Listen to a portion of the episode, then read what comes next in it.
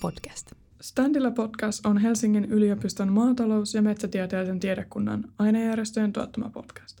Podcastin sisältö on suunniteltu opiskelijoita varten ja sen tarkoituksena on kuroa umpeen opiskelijoiden ja työelämän välistä kuilua. Olemme nyt täällä Aaltojaisen Startup-saunalla meidän syksyn neljännen jakson parissa. Standilla podcast korvasi vuoden 2021 viikkiarenan, joka on aiempina vuosina järjestetty fyysisenä messutapahtumana viikissä. Tänään käydään läpi elintarviketurvallisuutta ja millä tavoin se näkyy Helsingin myllyn tuotannossa ja yrityksessä. Käsiteltäviä kysymyksiä ja aiheita ovat muun muassa Viivin, Pekan ja Jarkon urapolku, onko kyberturvallisuus uhka elintarvikealalla, miten viljaa ja erityisesti kauraa kasvatetaan vastuullisesti ja turvallisesti. Mitä valintoja Helsingin mylly on tehnyt vastuullisuuden suhteen ja kuulemme myös yrityksen kasvutarinaa. Tässä jaksossa meillä on vieraana Helsingin Mylly Oy ja sen edustajana kaupallinen johtaja Jarkko Tuomola, laatupäällikkö Viivi Akkonen ja kauran ostopäällikkö Pekka Kultti, joka toimii myös viljelijänä Vaasassa.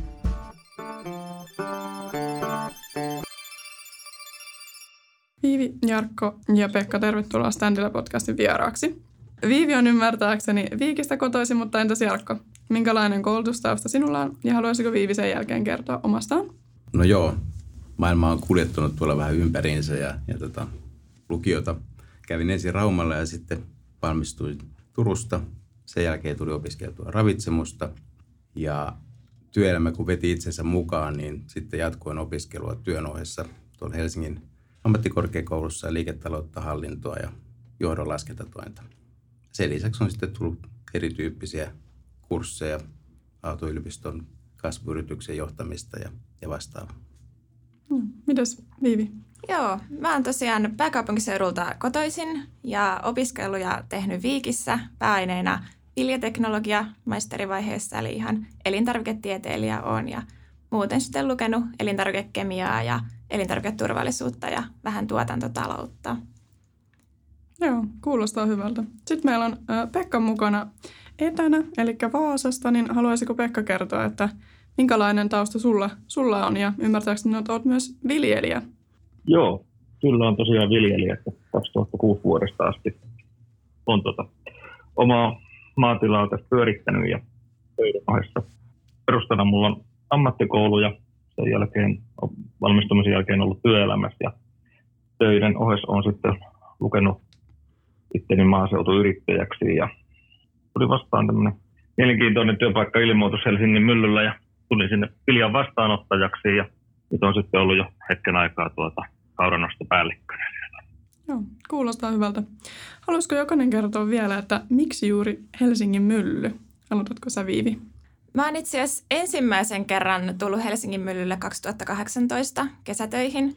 Olin silloin myllärien kesäsijaisena, eli jauhonsiirtäjänä – ja sitten 2019 syksyllä mä aloitin gradua ja tein sitä tosiaan Helsingin myllylle ja sitten sen aikainen laatupäällikkö lähti muihin töihin silloin marraskuussa ja multa sitten kysyttiin, että jos haluaisin jäädä töihin, niin siitä asti on sitten ollut laatupäällikkönä Helsingin myllyllä ja gradun tein loppuun sitten tässä töiden ohella. Kuulostaa hyvältä. Mitäs Jarkko? Mulla on taas tausta tuolta elintarviketeollisuudesta sitten erityyppisestä myynninjohdon kaupallista puolta tuolta vähittäiskaupasta, horekasta ja teollisuudesta. Ja itse asiassa ennen Helsingin myllyyn tuloa olin varmaan viitisen vuotta tämmöisen kansainvälisen lihabisneksen puolella, eli erityyppisiä tuontiliha- ja lihajalosteita eri puolilta maailmaa. Ja sitten aika tyypillinen malli varmaan, että Headhunter soitti ja siitä se homma lähti sitten ja on ollut talossa tällä hetkellä jo yli kahdeksan vuotta. Okei, okay, kuulostaa hyvältä. Pekka kertoikin, että näki kiinnostavan työpaikkailmoituksen, niin haluatko kertoa, että mikä nimenomaan Helsingin myllystä teki sen kiinnostavan työpaikan ja miksi halusit juuri tähän hakea? Joo, no siitähän on jo tietysti yli kymmenen vuotta aikaa, kun mä oon tota, taloihin tullut. Mutta mä halusin tuota, jollain lailla niin kun työllistyä sitten tämän tilan ohessa, niin jollain lailla maatalouteen ja viljaan liittyvissä liittyvään niin kuin työpaikkaa halusin. Ja, ja, ja Helsingin mylly tarjosi sitä ja sopivan etäisyyden päästä kotitilalta ja varma työnantaja. Näin, niin sen takia sitten valitsin Helsingin mylly. Kuulostaa hyvältä. Meillä on selkeästi täällä kaksi sitten jo erittäin pitkään talossa ollut, niin tulee varmasti mielenkiintoisia näkökulmia siitä, että kun on ollut pitkään talossa ja semmoinen, kuka Viivi on sitten ollut vähän vähemmän aikaa. Käytännössä me kuullaan tänään, miten Helsingin mylly takaa turvallisen viljan tuotannon kokonaisuudessaan viljelijältä kuluttajalle.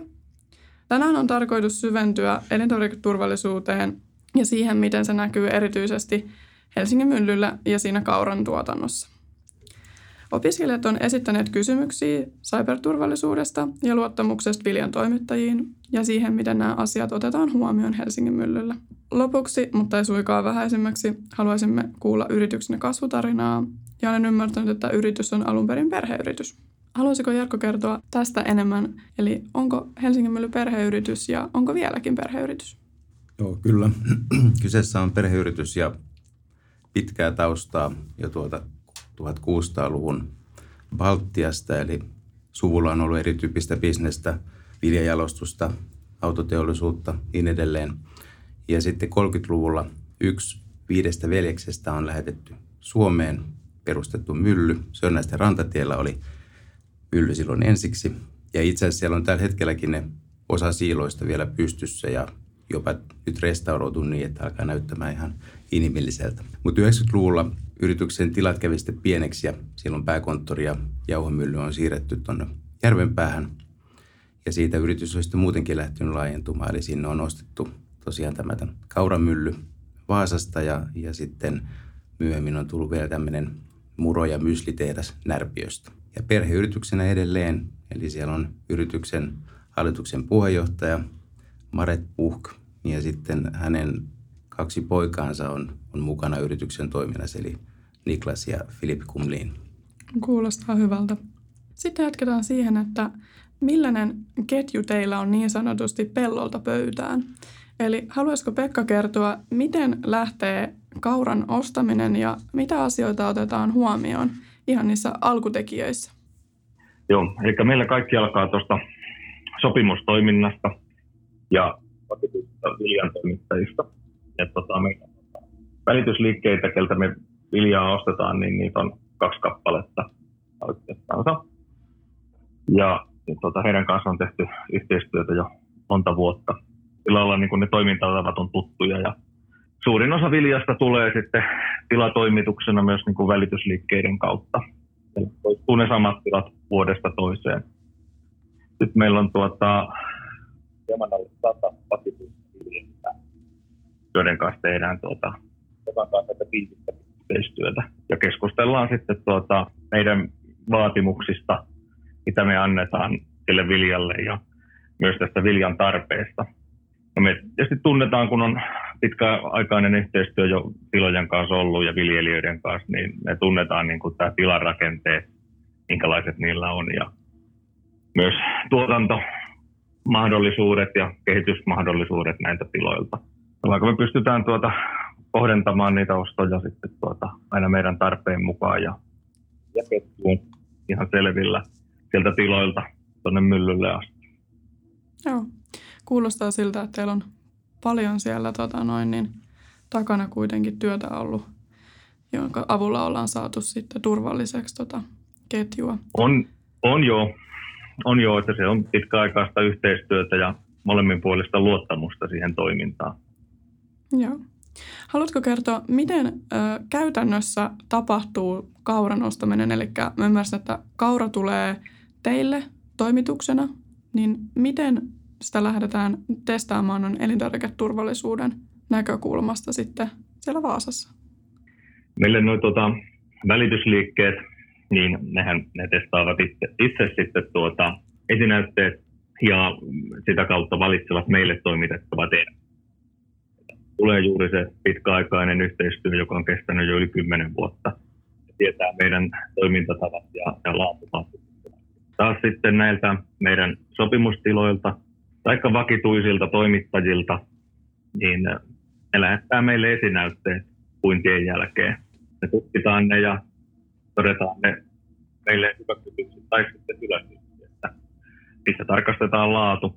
Sen jälkeen sitten sovitaan toimituksesta kyllä. Joo. Onko teillä oma laboratorio siellä Vaasassa, missä te tutkitte nämä näytteet? Joo, meillä on tosiaan oma, oma laboratorio, jossa tutkitaan kaikki meille tulevan viljan näytteet, oli se gluteenitonta tai sitten ihan tavanomaista tai luomua, niin kaikki tutkitaan meillä. Ja tosiaan sen jälkeen lähdetään sitten viljan toimittajan kanssa miettimään sitä toimituskonseptia, että nyt suositaan aika vahvasti meidän omaa sopimusautoilijaa, niin silloin tuota, kuljetukset tulee täsmällisesti myllylle ja nykyaikaisella kalustolla, joka täyttää vaatimukset, mitä alalla on. Kuulostaa hyvältä. Mitäs Viivi laatupäällikkönä sä näet, niin missä kohtaa sä tulet mukaan tähän ketjuun ja mikä on se tärkein kohta sun työssä, mitä sä, millä sä voit varmistaa, että tämä ketju jatkuu turvallisena? Ja... Joo, toi olikin hankala kysymys. Eli mä teen enemmän sitä suunnittelutyötä, eli olen mukana suunnittelemassa, millaisia näytteitä otetaan ja mitä, niitä, mitä niistä tutkitaan ja millaisilla rajoilla. Ja sitten mä seuraan laatutuloksia ja elintarviketurvallisuustuloksia. Tämmöisiä. Meillä on yrityksellä sovittu tietyt mittarit, millä seurataan meidän laatua ja teen niistä sitten raportteja johtoryhmälle ja tämmöistä. Mites sitten Jarkko, missä kohtaa sä näet, että sä astut tähän ketjuun ja mitkä on niitä sun tärkeimpiä asioita, mitä sä vaikutat tässä? No tuossa mietin joku, Pekka kävi asiaa läpi, että tämä on hyvin pitkälle suunniteltua toimintaa, eli tuolta taas myynnin puolelta pyydetään ennusteita helmi-maaliskuussa, että kuinka paljon sinä kesänä viljaa viljellään, eli suunnitellaan sitten seuraavan kalenterivuoden tarvetta, minkä tyyppisiä tuotteita ne on, ja, ja koska meillä on sitä luomua ja gluteenitonta, niin niissä on taas ihan omat lainsäädäntöasiat, miten niitä pitää viljelyttää ja tehdä ja, ja tutkia. Sitten toisaalta tietysti, kun vastuulle kuuluu tuo tuotekehitys, niin siellähän taas käydään paljon erityyppistä suunnittelua siitä, että esimerkiksi minkä tyyppistä viljaa pitää viljellä jatkossa.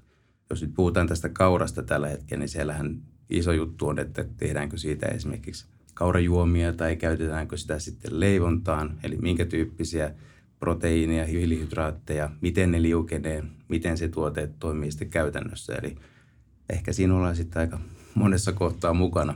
Ja niin kuin tuossa Viivi sanoi, niin sitten toisaalta tietysti johtoryhmä seuraa koko ajan sitä, että mikä on se viljan laatu, mikä on niiden toimitusten laatu ja sitten taas toisaalta mitä siellä tuotannossa tapahtuu. Seurataan sen viljan laatua kautta saantoa, hintaa, miten se sitten toimii siinä tuotannossa ja, ja miten esimerkiksi saadaan parhaiten se vilja onnistumaan sitten hyväksi laatutuotteeksi ja varsinkin niin, että tuote on tasalaatuista vuodesta toiseen.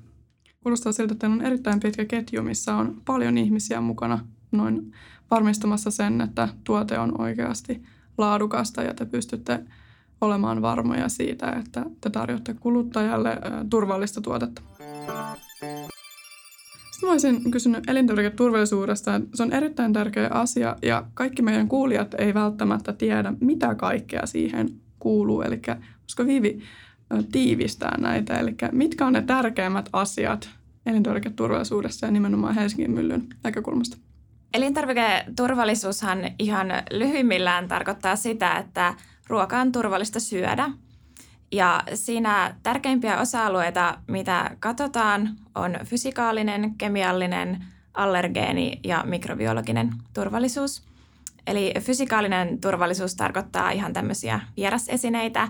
Eli kun vilja saapuu myllylle, niin siinä on tiloilta peräisin kaikenlaista muutakin seassa. Siellä on kiviä ja korrenpätkiä ja mitä kaikkea nyt siinä puidessa voi päätyä sekaan, niin ne täytyy kaikki saada sitten myllyprosessissa puhdistettua pois. Ja sitten jos ajatellaan sitä kemiallista turvallisuutta, niin se on sitten kaikki aineet, mitä voisi olla siellä viljan seassa – Eli meidän sopimusviljelijöillä on tiettyjä rajoituksia esimerkiksi torjunta-aineiden käytöstä, mitä voi käyttää ja totta kai sitten seuraavat ihan lainsäädännönkin rajoja, niin sille voidaan varmistua, että tämmöistä riskiä ei tuotteessa ole. Ja sitten Suomessa aika yleinen ongelma kemiallisesta näkökulmasta on semmoinen homemyrkky kuin deoksivalenoli, minkä takia meillä sitten kaikki viljaerät, mitä tulee, niin analysoidaan deoksivalenolista ennen kuin voidaan hyväksyä raaka-aineeksi. Ja sitten jos ajatellaan allergeeni näkökulmasta, niin se on sitä, että hallitaan koko ketjussa, että missä on allergeeneja, miten niitä putsataan, jos tehdään samoilla välineillä jotain muutakin. Ja sitten mikrobiologinen turvallisuus, se on tietysti myllyssä, kun on kuiva tuotanto, eli ei käytännössä vettä ole juuri missään, niin se on nimenomaan se veden puute, millä hallitaan mikrobiologista turvallisuutta.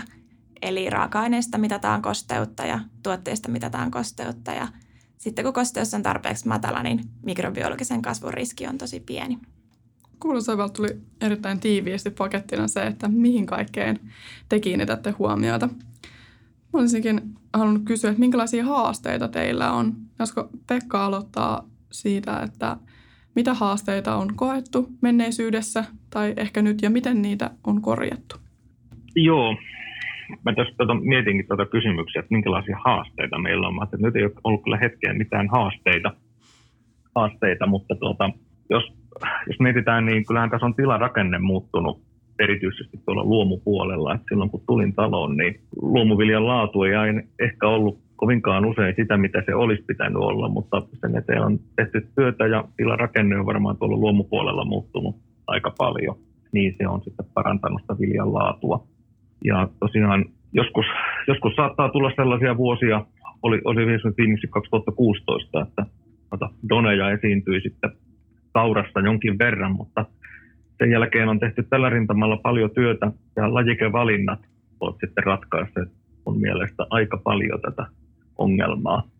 Eli nyt ei ole sitten home, homeista ollut ongelmaa enää muutamaan vuoteen ja ehkä kesätkin ovat olleet tietysti hieman suotuisampia, mutta erityisesti toi, sieltä on ne riskilajikkeet tippuneet pois.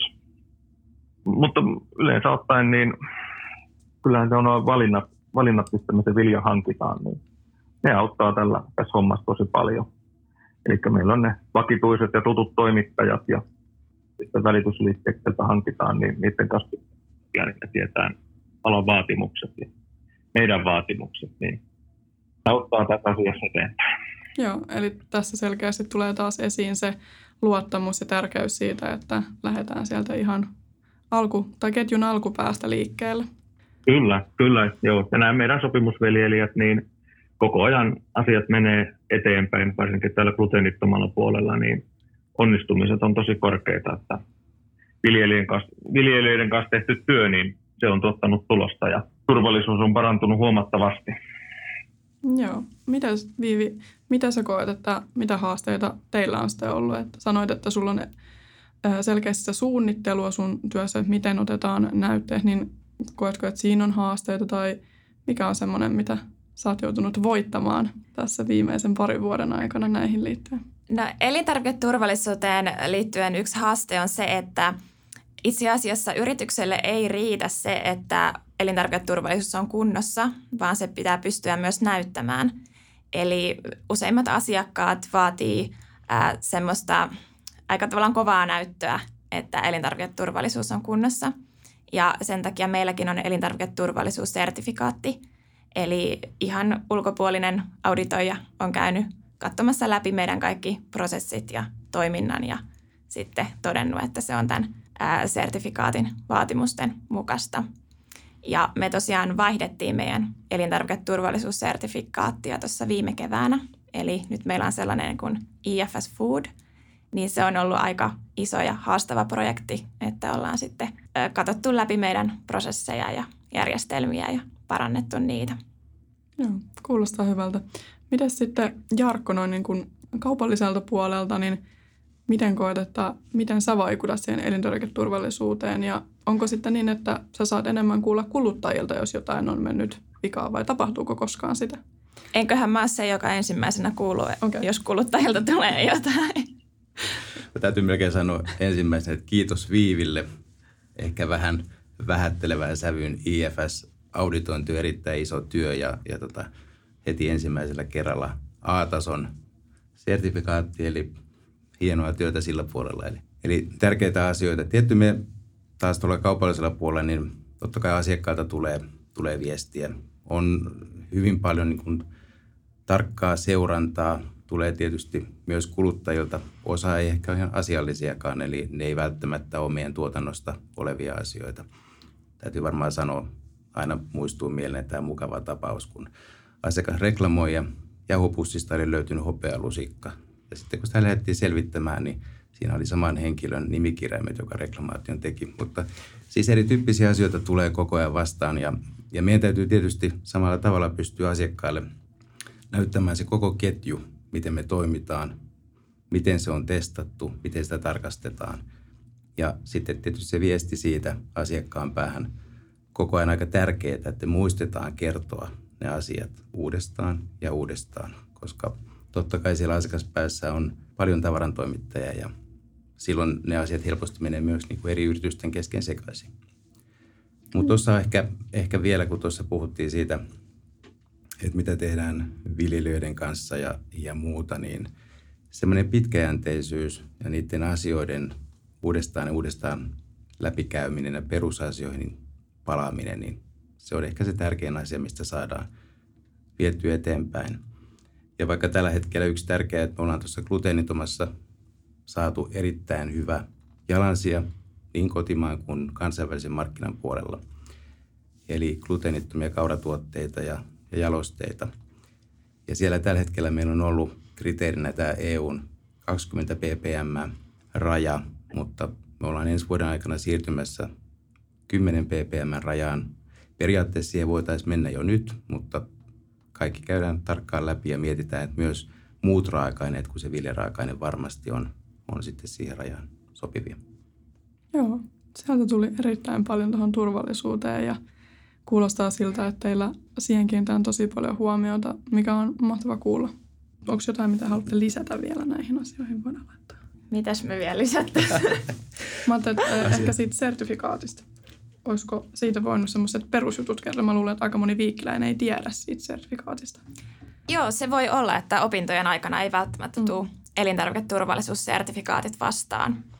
Eli niitä on useampi erilainen ja ne on semmoisia, useimmat on kansainvälisesti hyväksyttyjä, mikä on tietysti pitkissä toimitusketjuissa hyvä, sillä kun meilläkin on asiakkaita ulkomailla, niin sitten heillekin voi, hekin ymmärtää, mistä on kyse, kun tällaisen IFS-sertifikaatin näyttää.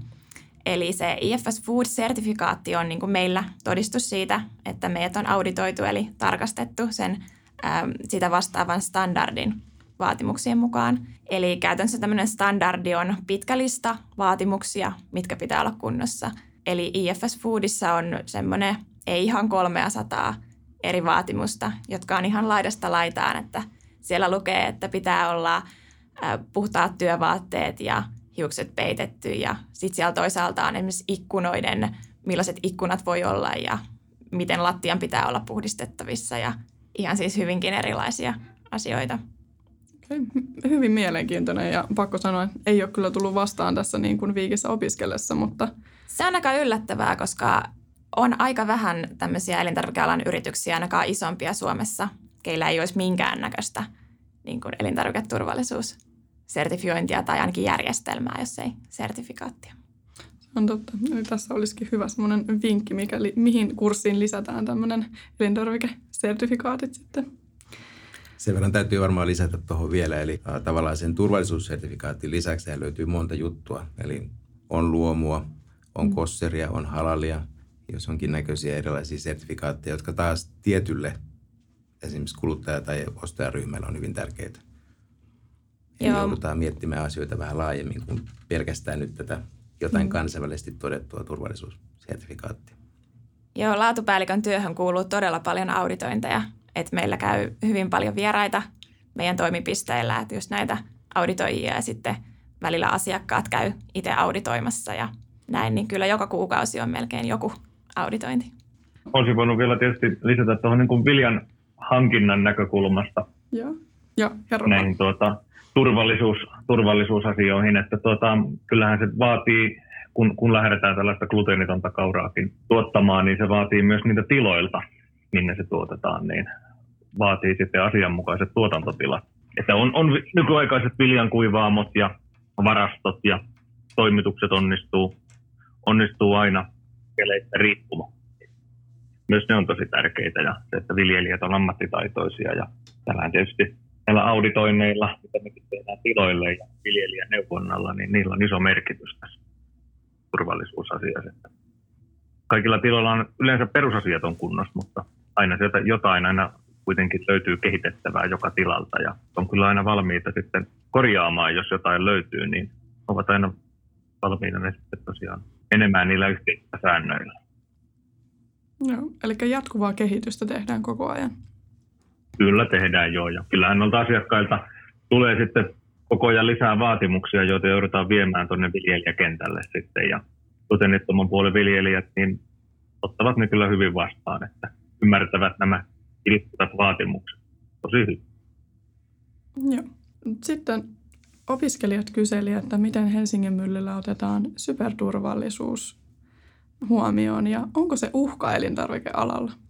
No se on semmoinen asia, mistä yleensä puhutaan aika vähän. Toisaalta meilläkin en tiedä minkä takia, mutta jos puhutaan tämän tyyppistä liiketoiminnasta, niin meihin kohdistuu semmoinen noin 25 hyökkäysyritystä joka päivä. Eli tavallaan se tietojärjestelmien turvallisuus, turvajärjestelmät, erilaiset palomuurit, niin edelleen on ihan sitä perus arkipäivää ja, ja tota, kaikki palvelimet ja kaikki tieto on pilvessä ja, ja sitä kautta haetaan sitä turvallisuutta. Tietysti se, että tuotantolaitteistot tänä päivänä on aika pitkälle automatisoitu ja ne on tietojärjestelmien perässä. Ja, ja siinäkin, että jos, jos semmoiseen pääsisi joku kiinni, niin voisi tietty aiheuttaa jotain haasteita ja sen takia näitä seurataan koko ajan. Joo, tämä on mielenkiintoinen asia ja en olisi uskonut sitä, että teihinkin kohdistuu joka päivä tämmöisiä yrityksiä päästä esimerkiksi palomuurien läpi tai muuta vastaavaa. Onko teillä ihan oma tiiminsä, kuka hoitaa tätä vai onko nämä ulkoistettu tämmöisessä elintarvikeyrityksessä? No meillä on tällä hetkellä niin, että IT-asiat on ulkoistettu ja siellä on sitten erityyppisiä kumppaneita, yrityksiä, jotka hoitaa tätä tavallaan sitä infran puolta, mihin just tämä turvallisuus ja palomuuri ja muut asiatkin kuuluu – ja sitten on, on kumppaneita erityyppisiin järjestelmiin. On ne sitten meidän ERPpiä tai erityyppisiä äh, tämmöistä tarra- ja muita järjestelmiä, joita viedään myös talon ulkopuolisiin pakkaamoihin. Ja, ja toisaalta sitten tulee koko ajan järjestelmää lisää. On CRM, on PIMmiä, on niin edelleen. Eli järjestelmät vaan lisäytyy koko ajan. Mutta kuulostaa siltä, että asioita on otettu kuitenkin huomioon ja tämäkin elintarvikealalla on todellinen uhka. Mutta koetteko, että sinne tuotannon laitteisiin, mitkä esimerkiksi vaikuttaa juurikin tähän näytteiden ottoon tai elintarviketurvallisuuteen, niin onko siihen sitten sitä superturvallisuuden uhkaa vai onko se enemmän sitten sinne tietoliikennepuolelle? Kyllä se ehkä enemmän menee sinne tietoliikennepuolelle ja sen takia ollaan tosiaan tuotetiedonhallintajärjestelmää ja muita rakentamassa. Eli tieto pitää olla turvallisessa paikassa. Se pitää olla säilytty niin, että siellä on viimeisimmät tiedot ja sitten toisaalta tietysti, että kun järjestelmiä tulee koko ajan lisää, mm. ja kytkeydytään erityyppisiin yleisiin tuotetietojärjestelmään, synkkaan, GS1, suoraan erityyppisiin sähköisiin kauppapaikkoihin, asiakkaiden järjestelmiin, niin totta kai siellä on niitä riskikohtia aina vain enemmän ja enemmän, ja sitä pitää ottaa huomioon, että ne kaikki on mietitty etukäteen, ettei pääse tapahtumaan mitään ikävää. Mielenkiintoista. Sitten voitaisiin jatkaa teidän Helsingin mylly on mm, laajentunut viimeisen parin vuoden aikana, tai onko laajentunut, mutta näkyvyyttä on tullut erittäin paljon lisää, ja onko viimeisen parin vuoden aikana muutettu myös vähän brändiä. Nykyään näkyy paljon semmoisia kuin keittiön uusi musta, eli teidän pakkaukset on muuttunut mustaksi. Haluaisiko Jarkko kertoa tästä enemmän? Tämä aika laaja, laaja kysymys. Kaiken kaikkiaan yritys on muuttunut tietysti aika paljon. Noin 13 vuotta sitten on tehty isompi brändiuudistus, jolloin Mylläri sai erityyppisen äänensävyn ja, ja brändi-imakon ja, ja silloin tehtiin uudistuksia. Mutta siinä huomataan hyvin se, että reilu 10 vuotta on, on pitkä aika ja maailma muuttuu ja me tehtiin nyt tämän vuoden 20 aikana taas erittäin iso esimerkiksi pakkausuudistus. Selkeytettiin, vietiin tiettyihin ryhmiin ja sieltä tosiaan löytyy myllärin mustaa, eli tavallaan tämmöistä ruokatuotetta, mihin kuuluu sitten erityyppisiä jauhoja, hiutareita, ateria-aineksia, kaurariisiä, niin edelleen. Ja sitten on violettivalkoista pakkausta, mistä löytyy meidän gluteenittomat tuotteet, siihen kuuluva sarja. Ja aamiaistuotteet, joissa lähinnä on sitten, tai aamiaisen välipalatuotteita, eli myslejä ja, ja sen tyyppisiä tuotteita. Ja sitten on hyvin värikäs vielä murosarja, joka on, on tosiaan kotimaista murotuotantoa. Ja siellä taas iso kuluttajaryhmä on lapsiperheet ja silloin se iloinen ja värikäs pakkaus on aina hyvin vastaanotettu. Mielenkiintoista. Miten tota, sanoisitko, että tai Pekan näkökulmasta, niin onko näin viimeisen sanotaan viiden vuoden aikana, niin onko se kauran kysyntä kasvanut kuinka paljon? Ja tota, miten te varmistatte sen, että teillä on sitä kauraa niin paljon kuin teidän tuotanto vaatii? Joo, tarkkaa lukua en viitsi sanoa paljonko se on kasvanut, mutta onhan se kasvanut huomattavasti. Erityisesti tuota, toi gluteeniton puoli on kasvanut, kasvanut ja myös tavanomaisen kauran käyttö on kasvanut todella paljon. Ja tuota, tietysti gluteeniton puoli, kun se gluteeniton kaura, kun se hankitaan suoraan tiloilta suorina sopimuksina, niin sen sopimustoimintaa on lisätty, lisätty sitten tarpeen mukaan ja kiitos siitä tuolle maatalouspuolen medioille, jotka on tuoneet sitä asiaa julki ja tietysti muutkin mediat tästä. Niin se on sitten, viljelijät ovat meihin päin kontaktoituneet aika mukavasti.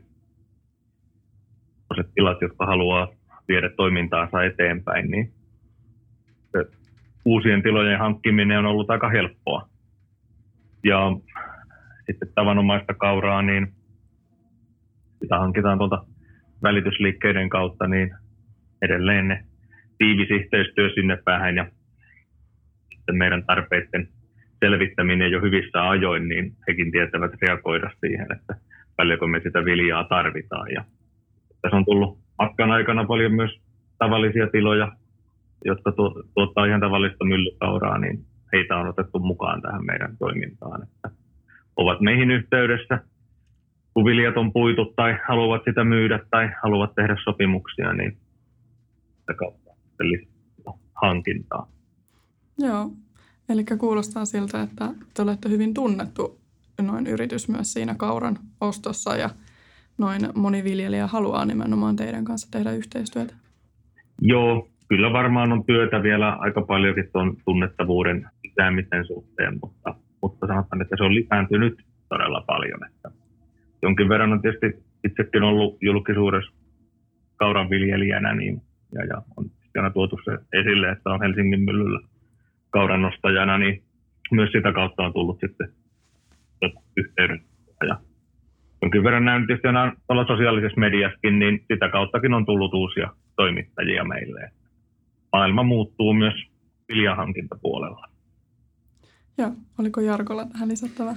No tuossa voisi tavallaan se, että tuo kaurahan on erittäin laadukasta, joka Suomessa ja Pohjolassa kasvaa pitkät valkeatyöt ja sopiva viileitä.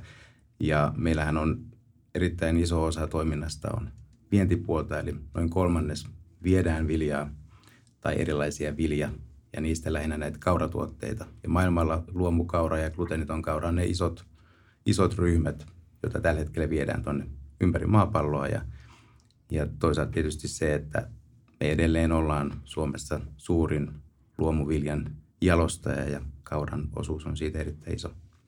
Joo. Osaatko ihan suoraan sanoa, että kuinka monen paikkaan maailmalla tai kuinka monen maahan te viette kauraa tai tuotteita? Noin. Pitäisikö sanoa, että liian monen?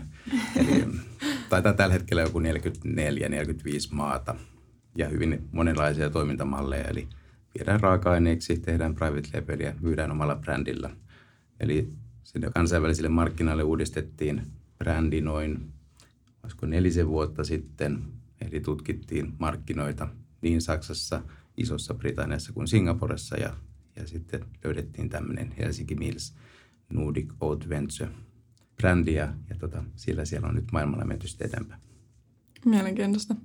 Mites Elinore... Tota, Joo. Niin, tuosta, tuosta tuli mieleen yksi päivä, katsoin vanhoja sopimustoimittajalistoja kymmenen vuoden takaa, niin siellä on edelleen samoja tiloja, jotka siellä on mutta sen kiinnitin huomiota, että monella tilalla on ne toimitusmäärät kasvaneet, että nämä oli niin kuin luomutiloja, että meillä on luomus ollut sopimustoimintaa todella kauan. Niin tota, ne tilat ovat myös kasvaneet Helsingin myllyn mukana. Ainakin heidän sopimusmäärät on kasvaneet ja mitä on viljelijöiden kanssa jutellut, niin ja tilo, tilojen viljelypinta-ala on kasvaneet huomattavasti tuolla luomupuolella, niin sitäkin kautta tulee sitten tulee viljaa lisää, kun tilat kasvaa. Joo. Uskotteko, että Suomessa niin pystytään tuottamaan se kaikki kaura, mikä esimerkiksi kymmenen vuoden päästä, mitä te tarvitte? Pystyykö totta vielä? Kai pyst- Tilat... Totta kai pystytään. Että kyllä, kyllä mä siihen uskon, että tota, Suomesta viedään kuitenkin kauraa niin paljon ulos, että tota, kyllä sitä riittää, sitä kotimaista kauraa kotimaisille myllyille ihan varmasti.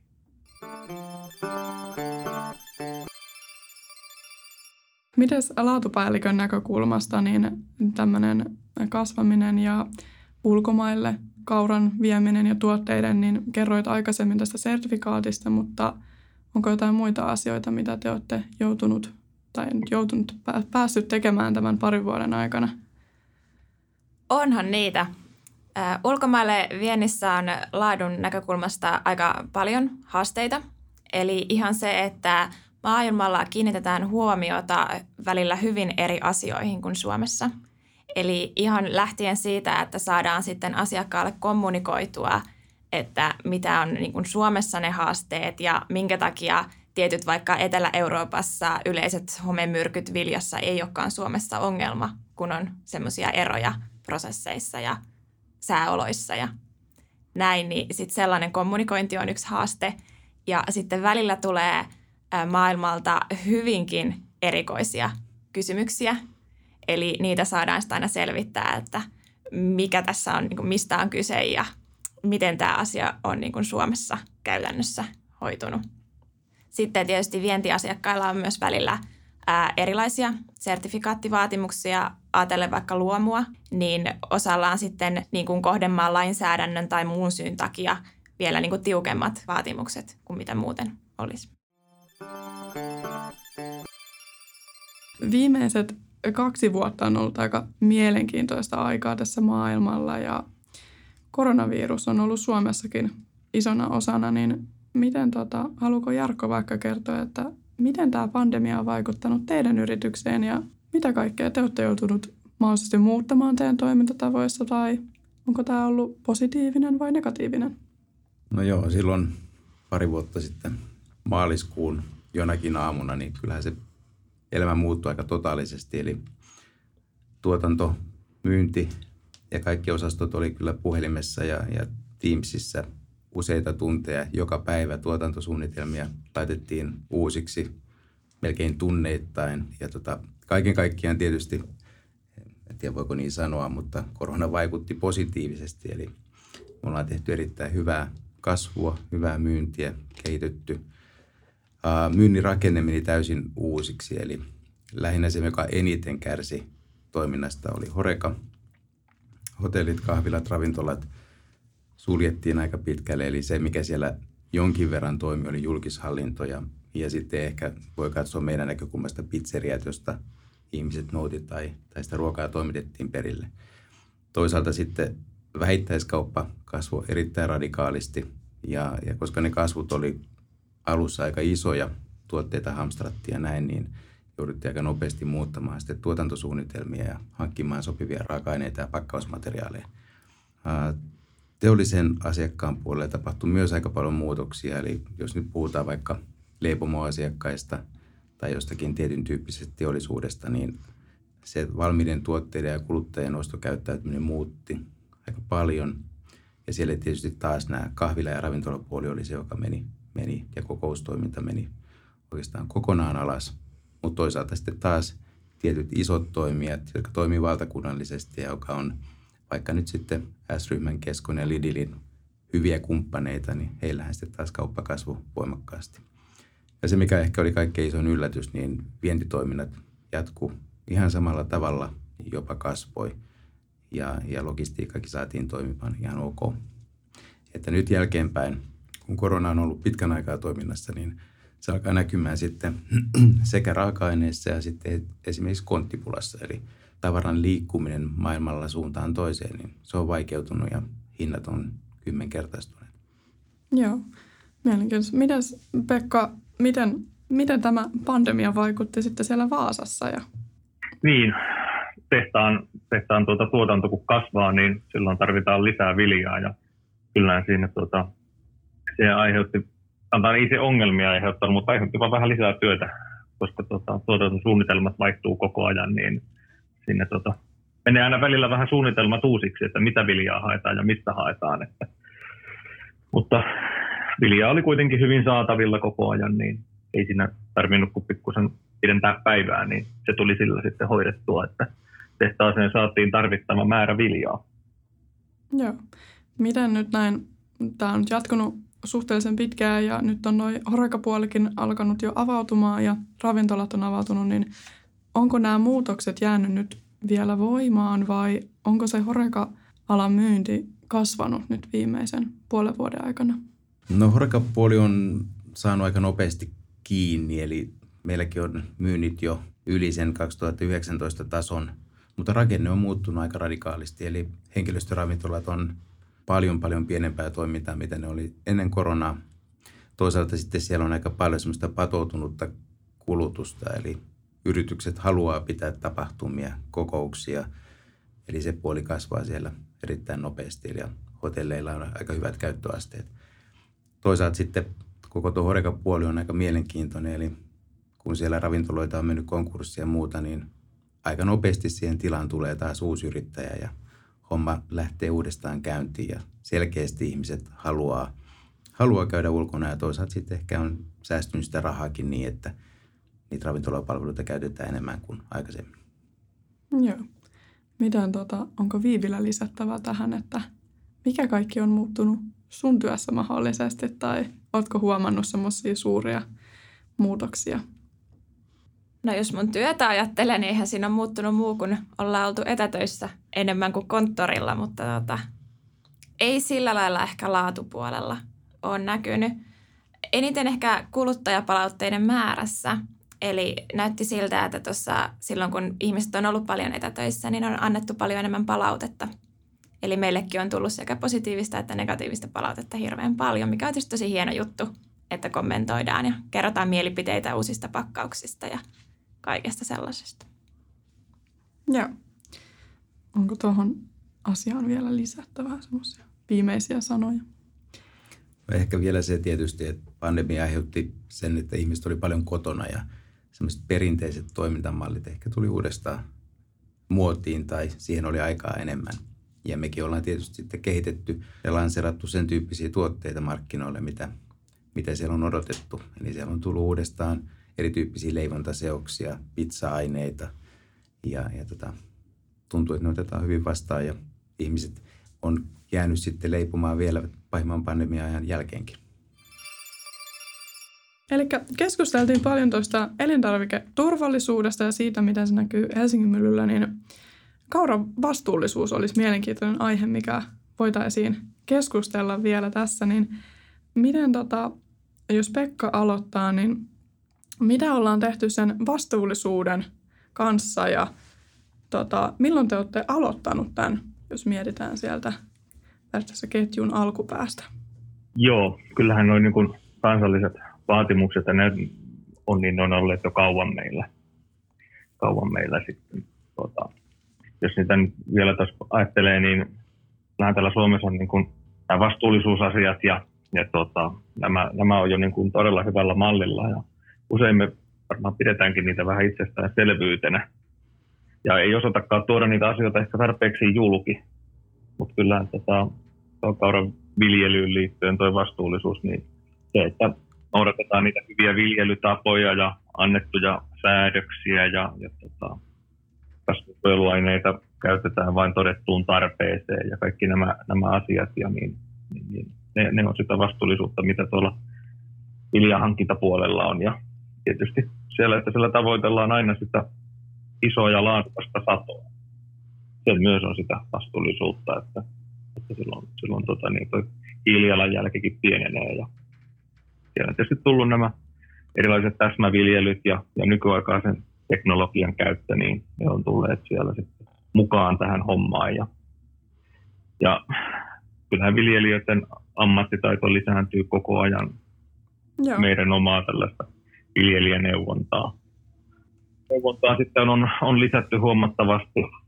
No, se onhan sille ollut tietysti tarvettakin, että on ollut näitä haasteellisia vuosia jo useampi, että on, on ollut erityyppisiä ongelmia pelloilla, että on ollut kevään kuivuuksia ja ne on sitten saaneet sen aikaan, että vilja on lähtenyt, erityisesti kaura on lähtenyt pensomaan sitten keskikesällä ja puintiaika on, alkaa hämärtyä siinä, että koska sitä satoa pitäisi puida.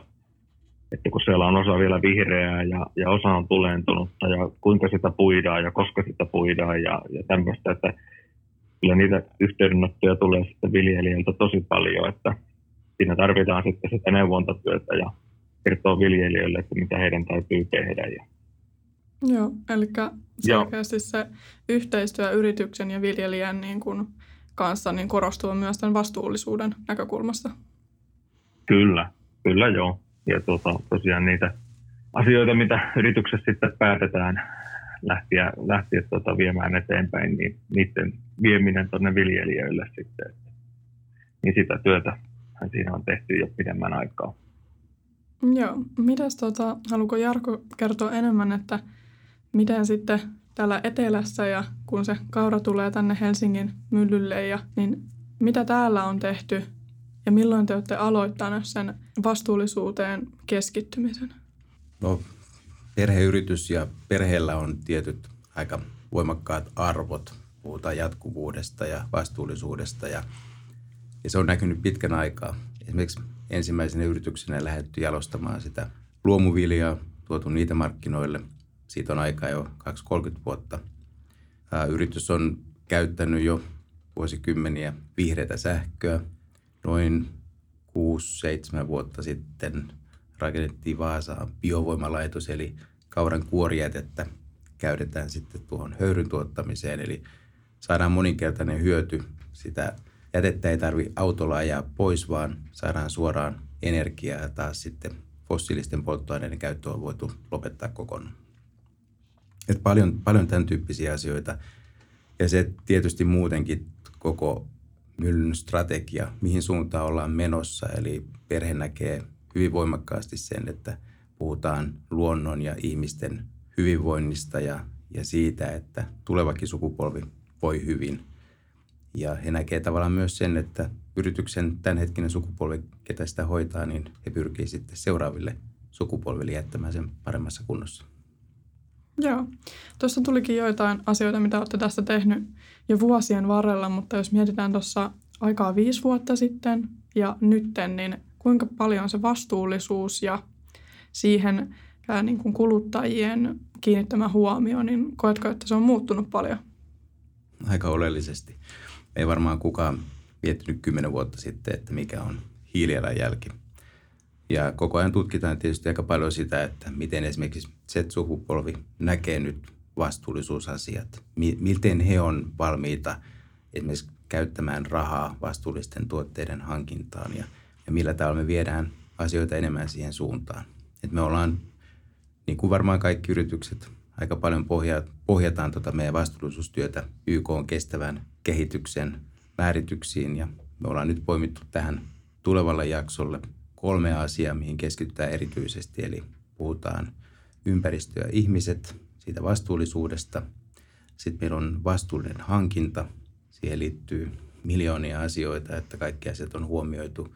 Ja sitten toisaalta ihmisten tärkeys, eli HR ja kaikki nämä henkilöstöasiat ja sen kehittäminen niin, että ihmiset voi hyvin ja jaksaa pitkään. Ja toisaalta sitten se, että puhutaan koko ajan, että hyvistä ihmistä on jatkossa pula niin yrityksen imago myös sillä rekrytointipuolella pitää olla kunnossa. Ja mitä semmoiset niin kuin konkreettiset asiat, eli onko ymmärtänyt oikein, että olette hiilineutraali yritys? Joo, tuotanto, tuotanto on kaikilla kolmella tuotantolaitoksella hiilineutraalia. Se itse asiassa on tapahtunut jo vuonna 2019, mutta siihen liittyy niin paljon asioita, mitä on tehty tästä vuosikymmenten aikana, saatu asiat mahdollisimman – hyvään kuntoon. Ja nyt tällä hetkellä sitten pieni pieni määrä joudutaan kompensoimaan, eli tiettyyn Afrikassa olevaan puiden istutusprojektiin sitten käytetään, käytetään varoja ja sitä kautta sitten saatu lopullinenkin pieni hiilijalanjälki kompensoitu. Joo. Miten tota, jos mietitään vaikka teidän elintarvikepakkauksia, niin miten se vastuullisuus tulee niissä esiin?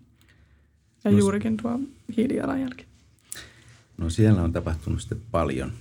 Ja se on aika semmoinen vielä sekalainen seurakunta, eli siellä on samalla tavalla tuossa Viivi puhu, niin siellä on sertifikaatteja, vaikka kuinka paljon osa, osa toiminta on sertifioitu ja on ihan siitä paperit olemassa. Osa tekee sitä sertifikaatin mukaisesti, mutta ei välttämättä ole hankkinut vielä sitä paperia, koska se voi maksaa sitten vaikka 10, 20, 30 000. Mutta mitä me ollaan tehty, niin käytetään kierrätettäviä pakkausmateriaaleja. Meillä on pääosin paperipusseja ja pahvikartonkeja ja paperisäkkejä. Sitten me käytetään tämmöistä green printing menetelmää, eli paino, painoaineita käytetään paljon vähemmän ja ne on sitten ympäristöystävällisiä. Me ollaan jo testattu monet vuodet, miten voidaan käyttää sitten mäntyöljypohjaisia muoveja tai tavallaan sen muovin, teknologisen muovin korvaavia ratkaisuja ja, ja näitä viedään tässä koko ajan eteenpäin. Ja toisaalta pyritään siihen, että ylimääräistä tuplapakkaamista ei käytettäisi. Myyntierät on aika pitkälle vaihdettu niin, että niissä ei käytetä enää kutistekalvoja, vaan ne on, ne on pahvipohjaisia. Mutta siinä on aina se, että siellä on tietyt tavoitteet totta kai meillä itsellä ja tuotteiden pitää säilyä, varsinkin kun mennään tuonne maailmalle, niin niiden pitää kestää kosteutta, pitää kestää tuohyönteisiä, pitää kestää erityyppistä kuljetusta ja kuumuutta. Sitten taas toisaalta esimerkiksi kotimaassa kauppa vaatii hyvinkin tarkasti, että heidän logistiset ketjut tulee hoidettua ja tuotteiden pitää olla helposti hyllytettäviä myymälätasolla. Eli asioita joudutaan ottamaan hyvin monelta kantilta huomioon, mutta koko ajan kehitetään ja eteenpäin mennään ja pakkaukset on jatkossa vielä entistä vastuullisempia ja kierrätettäviä. Joo. Mitäs sitten se, mitä siellä pakkauksen sisällä on, eli se vilja? Mitä sen kotimaisuus ja mitä kaikkia kotimaisia tuotteita te käytätte näihin? Onko teillä kaikki pakkauksen sisällä olevat tuotteet, marjat, viljat, onko kaikki kotimaista? No ihan kaikkihan ei voi olla kotimaista. Suomessa ei viinirypäleet kasva, niin mysliin ei suomalaisia rusinoita tällä hetkellä saada. Eli kyllä vilja on niin pitkälle kotimaista kuin vaan pystytään hankkimaan. Tällä hetkellä taitaa olla ihan 100 prosenttia viljasta kotimaista. Mm. Ja muutenkin kyllä Joo, suositaan. on... Sano vaan Pekka tähän väliin. Niin. Joo, eli Vaasassa kaikki käytettävä vilja, niin, niin, niin se on kotimaista. Joo, kiitos. Mitäs Viivi? Jatkatko vielä? Eli mitä vilja on täysin kotimaista? Sanoit, että juurikin niitä viinirypäleitä ei nyt Suomessa kasva, mutta aika paljon teillä taitaa olla kotimaisia. Paljon on kotimaisia raaka-aineita, mutta just näissä mysleissä on sitten kuivahedelmät ja pähkinät, ää, siemenet, niin niitä ei suomalaisena saa mutta meillähän vilja kuitenkin on selkeästi pääraaka-aine, että jos ajatellaan kaurajauhoa tai kaurahiutaletta tai ruishiutaletta, niin nehän on ihan sataprosenttisia viljatuotteita. Tuohon voisi oikeastaan sen verran vielä lisätä, että tietty me pyritään käyttämään kotimaista, mutta esimerkiksi kotimaiset marjat on aika hankala. Välttämättä saatavuutta ei ole. Nyt varsinkin on sellainen vuosi, että jotakin vadelmajauhetta, hyvä kun sitä yleensäkään löytyy jostakin maailmalta, eli tuotteista on pulaa. Sitten toisaalta sieltä tulee se, että ihmiset ei välttämättä tiedä. Ihmetellään, että miksi ei vaikka ole kotimaista omenaa tuotteessa, mutta kotimaisen omenan kuivatustekniikkaa niin ei Suomessa ole. Eli omenat, kuivat omenat tulee sitten ulkomailta. Että aika paljon tämän tyyppistä tavallaan harhaluuloa se, että kuvitellaan, että tietyt asiat tulisi kaikki Suomesta, mutta kaikkea täällä ei osata tai sitten ei ole yritystä, joka olisi siihen investoinut. Joo.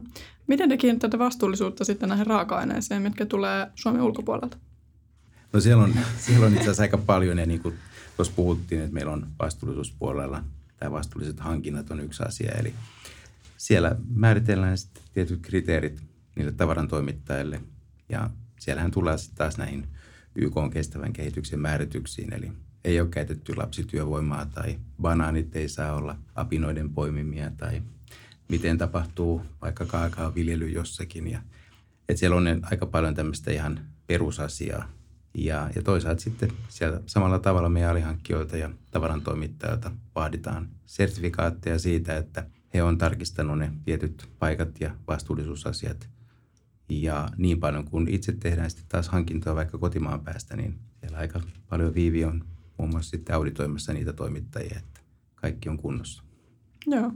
Kuulostaa siis siltä, että hyvin paljon kiinnittää sen vastuullisuuteen, niin siihen kotimaisuuteen ja siihen raaka-aineisiin, joita ei kotimaassa saa, niin silti olette tarkkoja, että mistä tuotteet tulee. Ja, öm, sitten sanoitkin, että välillä on vaikea, vaikea saada joitain tuotteita, niin miten tämä viimeinen vuosi on nyt mennyt?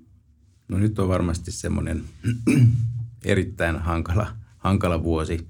Monet vertaa jopa 1930-luvun pulaajan tilanteeseen. Eli satokausi oli erittäin hankala. Pekka tuossa jo kertoikin vähän siitä, että keväällä saattoi olla, että pellot ui, ei sinne päästy edes viljelemään. Sitten tuli erittäin kuiva kesä ja vilja ei saanut sitten riittävästi nestettä, että olisi päässyt kasvamaan. Ja taas kun alkoi puntikausi, niin alkoi sateet ja, ja osa viljasta jäi sitten ehkä pellolle tai sitä ei saatu puitua riittävän nopeasti. Eli sitten on taas riskinä, että toksiiniarvot lähtee nousemaan tai, tai muuta.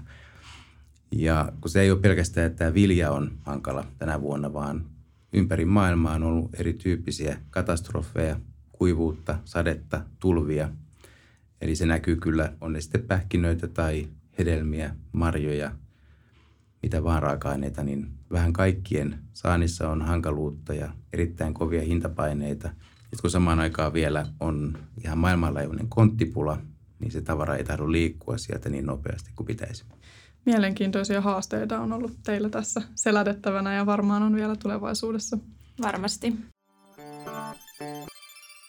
Mä voisin tähän väliin vielä ottaa, että jos lisätään tonne, niin sanoit siitä riisin korvattavuudesta. Eli teillä on niitä, se nyt se sitten se ateriasarja. Ateria-aines ja ateriajyvät. Okay. Eli tämmöinen kotimainen lisäkevaihtoehto riisille. Meillä on ihan äh, pelkkiä niin kuin jyviä, mitä voi keittää riisin tapaan ja sitten on tämmöisiä valmiita ateria-aineita, missä on sitten mausteet mukana ja mitkä on tämmöisiä helppoja käyttää. Joo. Onko nämä ateria-aineet samalla tavalla teidän vastuullisuuteen tai vastuullisuussuunnitelmaan kuuluvia? Eli oletteko halunnut tuoda kuluttajille muitakin vaihtoehtoja sen riisin ja pastan lisäksi? Eli onko teillä paljon kilpailua näiden ateria-hyvien ja tuotesarjan kanssa? No tuo osaltaan liittyy siihen, että meidän kaikki tuotantolaitokset on täysin vegaanisia mm. kasvispohjaisia. Meillä ei käytetä mitään eläinperäisiä tuotteita. Ja tässä nähdään sitten se, että, että viedään enemmän siihen suuntaan, että miten suomalaisilla tuotteilla voidaan korvata ehkä niitä, jotka maailmalla sitten taas on äh, sitä hiilijalanjälkeen jättäviä, vaikka nyt riisi. Mm. Hyvä esimerkki, riisin viljely vaatii paljon vettä, aiheuttaa helposti niiden ylimääräisten aineiden valumista vesistöihin ja, ja toisaalta sitten sitä kuskataan maapallon toiselta puolelta. Ja sen takia siihen on tuotu sitten kotimainen vaihtoehto. Esimerkiksi kotimainen riisijyvä on hyvä. Siinä on yksi neljäsosa siitä hiilijalanjäljestä, mikä on riisissä. Mutta tähän on tuotu paljon vaihtoehtoja, eli on kotimaisia viljoja, joita voidaan käyttää riisinpastan perunan tilalla.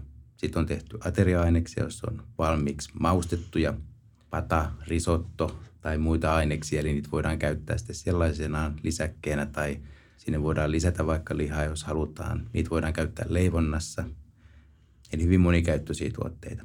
Ja kaiken kaikkiaan tämä on osa sitä, eli Helsingin myllystä on tulossa tulevina vuosina enemmän ruokataloja. Sinne tuodaan tähän ruokalautaselle lisää tämmöisiä kasvispohjaisia komponentteja. Koetteko, että nämä juurikin korvaavat tuotteet, niin onko niillä kysyntä kasvanut nimenomaan tämän korona-ajan kanssa? Eli kun ihmiset on viettänyt kotona aikaa ja lounasravintolat ei ole pyörineet, niin onko kuluttajat toivoneet juurikin tämmöisiä korvaavia tuotteita tai miten koette, että onko korona-aika auttanut tähän tuotesarjaan? En, en välttämättä sanoisi, että korona-aika on ehkä auttanut – tässä on kyse vielä tämmöisestä uudesta tuotelinjasta. Puhutaan tietty huoltovarmuudesta, puhutaan terveellisyydestä, puhutaan vastuullisuudesta ja tämän tyyppiset asiat yleensä lähtee enemmän ehkä tuolta horekapuolelta valumaan kuluttajille. Eli me ollaan tehty jo pitkään yhteistyötä erityyppisten tukkuliikkeiden, ravintolaketjujen ja erityisesti julkishallinnon kanssa. Eli siellä on tietyt kunnat, kaupungit, jotka on lähtenyt korvaamaan sitä riisiä, vaikka nyt kauran ja ohran jyvällä. Sitä on tehty vuosia ja nyt hiljalleen sitten tämä tavallaan trendi paluu sinne kuluttajakaupan puolelle ja tehdään sinne lisää tuotteita.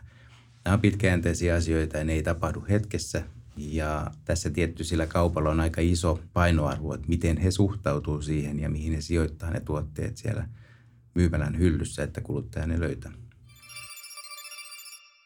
Vielä tähän loppuun, niin olisi mielenkiintoista kuulla, eli mitä kaikkea konkreettisesti teidän työpäivään kuului esimerkiksi eilen?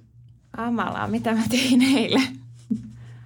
Ää, mä olin ihan toimistolla eilen ja vastailin. Mulla oli tullut kaikenlaisia kysymyksiä sähköpostiin, niin aamulla sitten vastailin ensimmäisenä niihin. Sitten mä kävin tuotannossa. Mä tarkastan jo aina tuotannon, siis Järvenpään tehtaan laatukirjaukset. Niin kävin katsomassa sitten edeltävän viikon, että onko kaikki tehty ja mitä siellä on tapahtunut. Ja tarkistan, että onko metalli-ilmaisimista tehty tarkist- toiminnan tarkistukset ja tämmöiset kävin katsomassa. Ja sen jälkeen mä päivitin meidän sisäisen auditoinnin suunnitelmaa. Meillä on vuosittain talon sisäiset auditoinnit, missä käydään läpi meidän laatu- ja elintarviketurvallisuusprosesseja, niin niitä sitten suunnittelin ja päivitin sitten. Meillähän IFS tulee taas uusi versio, eli kun on näitä elintarviketurvallisuusstandardeja, niin ne päivittyy koko ajan, niihin tulee uusia vaatimuksia, niin kävin niitä läpi ja lisäsin sisäisen auditoinnin suunnitelmaa. Ja sitten iltapäivällä istuskelin yhden palaverin siinä vielä ennen kuin lähdin kotiin. Kuulostaa erittäin monipuoliselta päivältä. Mitäs kaikkea Jarkon päivään mahtui? No eilinen päivä oli etätöissä, eli kotikonttorilla tuli vietettyä päivä ja päivästä iso osa menee puhelimessa tai Teamsissa.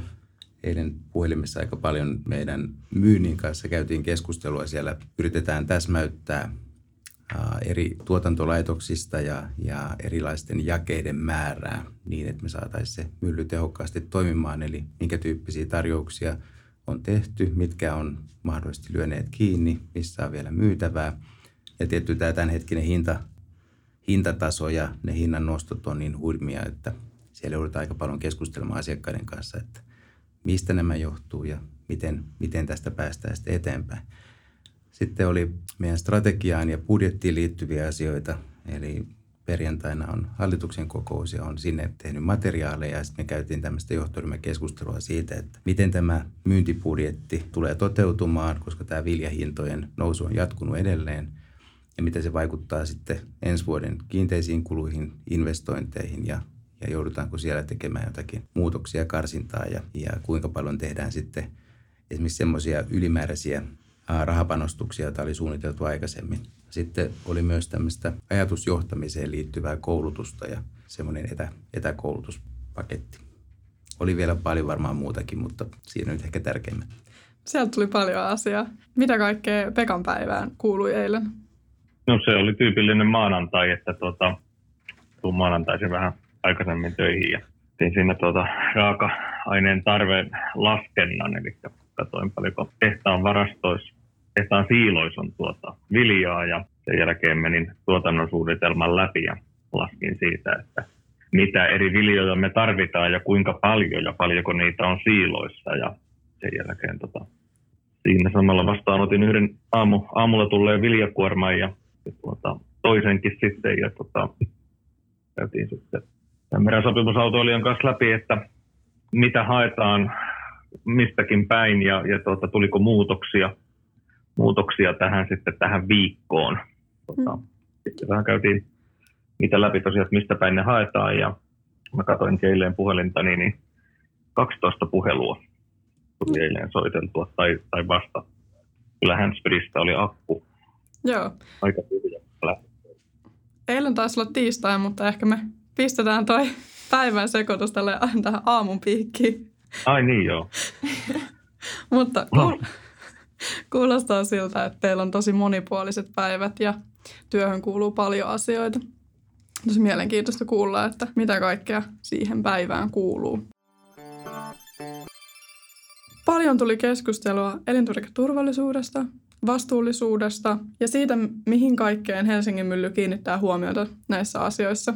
Oli erittäin mielenkiintoinen kuulla teidän päivästä, siitä mihin kaikkeen te kiinnitätte huomiota teidän työssä ja kuinka paljon asioita te teette sen turvallisuuden ja vastuullisuuden eteen. Kiitos, että osallistuitte ja kiitos, että kuultiin Helsingin myllystä ja Helsingin myllyn tuotteista. Kiitos, kun saatiin tulla. Oli tosi hauska käydä. Joo, kiitoksia. Mukava hetki. Joo, kiitoksia munkin puolesta.